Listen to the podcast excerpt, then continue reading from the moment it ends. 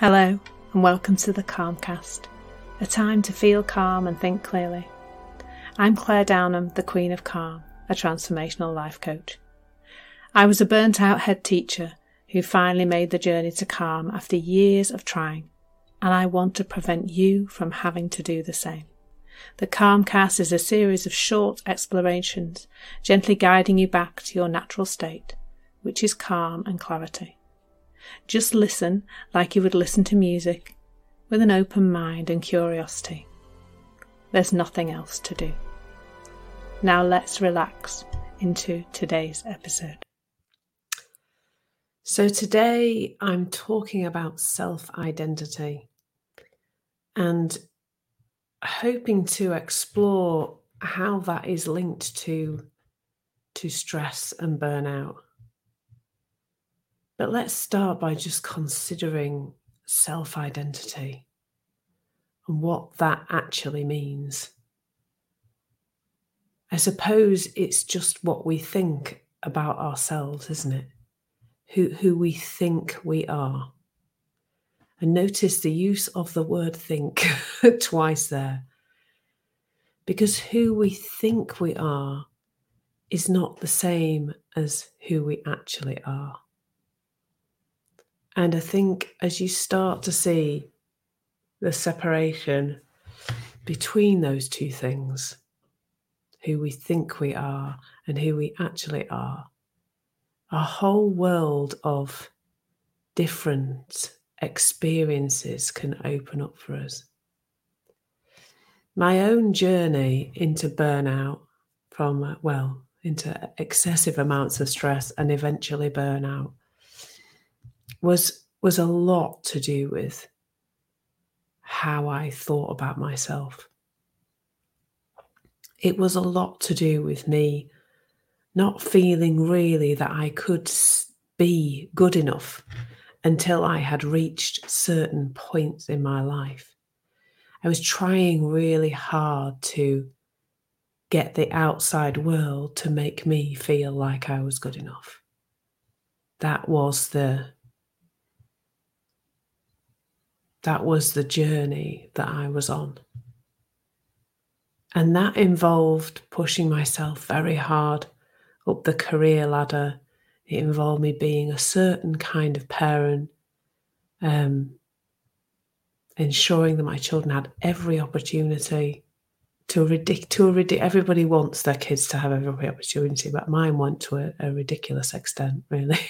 it involved all sorts of attempts to manipulate the outside world in order for me to i guess to i thought i think i was probably trying to change how i felt about myself. So to change how i saw myself therefore change my self identity by manipulating the outside world.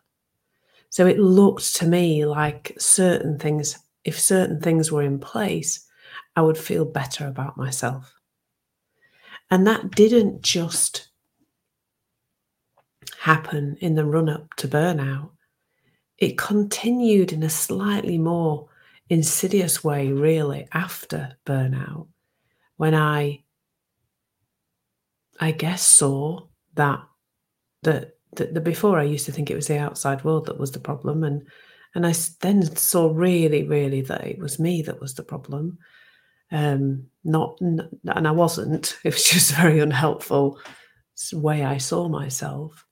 That then the next stage of that was to to be fully engaged in trying to fix myself, to try and um, be somebody else, to feel differently, to have different levels of motivation, to have different levels of or, or, or less procrastination. Yeah, different levels of procrastination, i.e., less of it.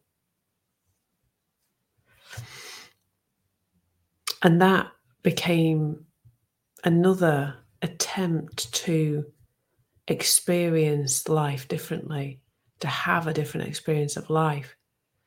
But that was stressful too, because it's not real. Like what we're trying to do with all this self development stuff is, is is to develop the self identity, isn't it? But actually, the self identity is thought.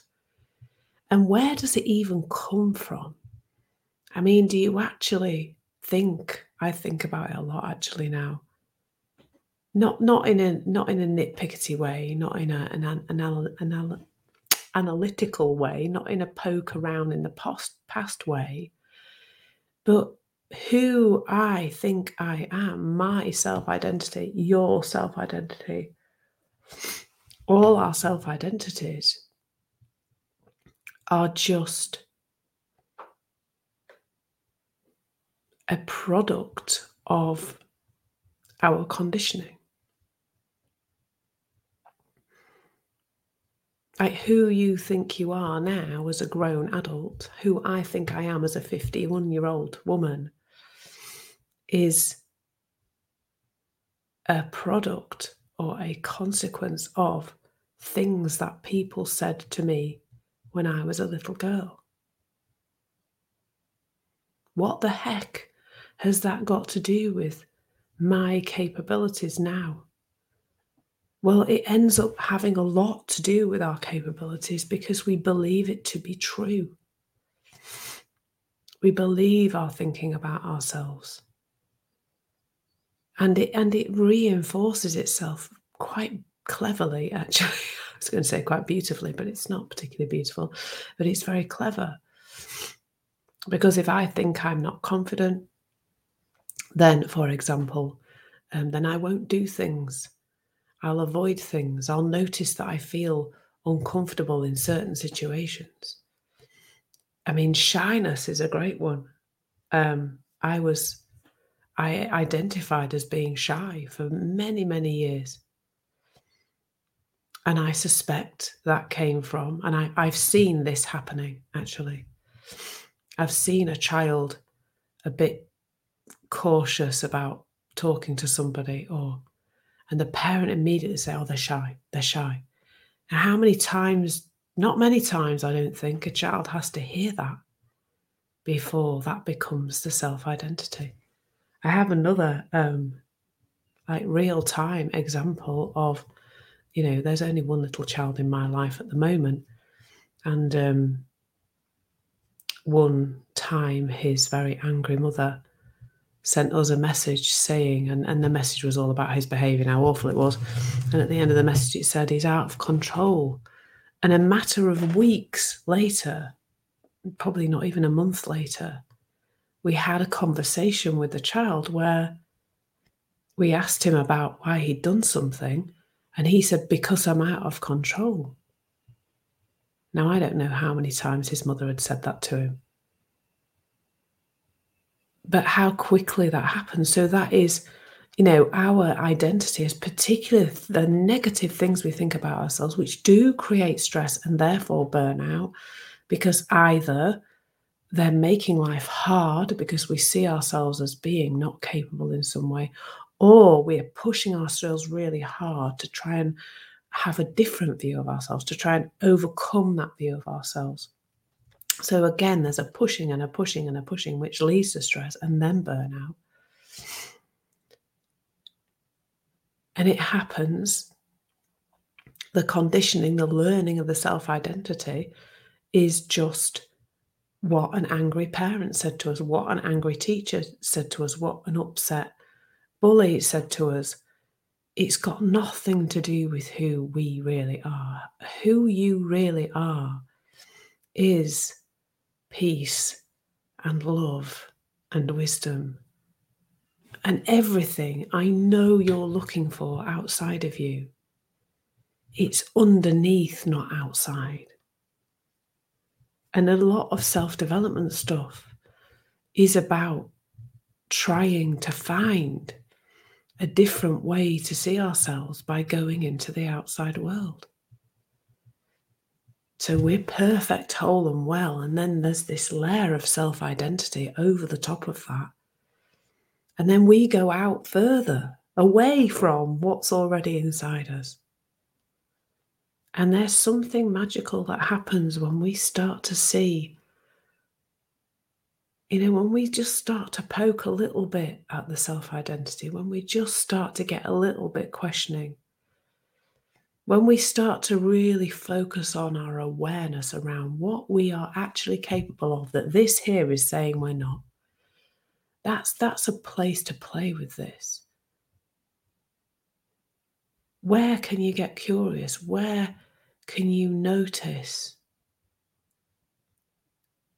you know, I, you know, get curious for yourself. Where am I doing things? And where are you doing things that you didn't think you could do? Didn't think you could do?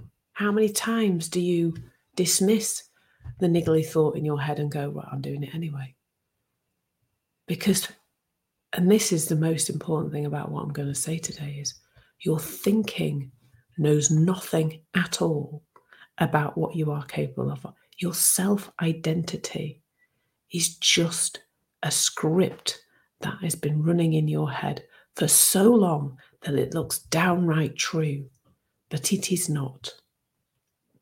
And there is a possibility for all of us to start to see past the thinking that we have about ourselves, this to to to to allow the self-identity to die. And what's underneath that is more amazing than you could ever imagine. And it's available to us all whenever we're ready to start seeing it.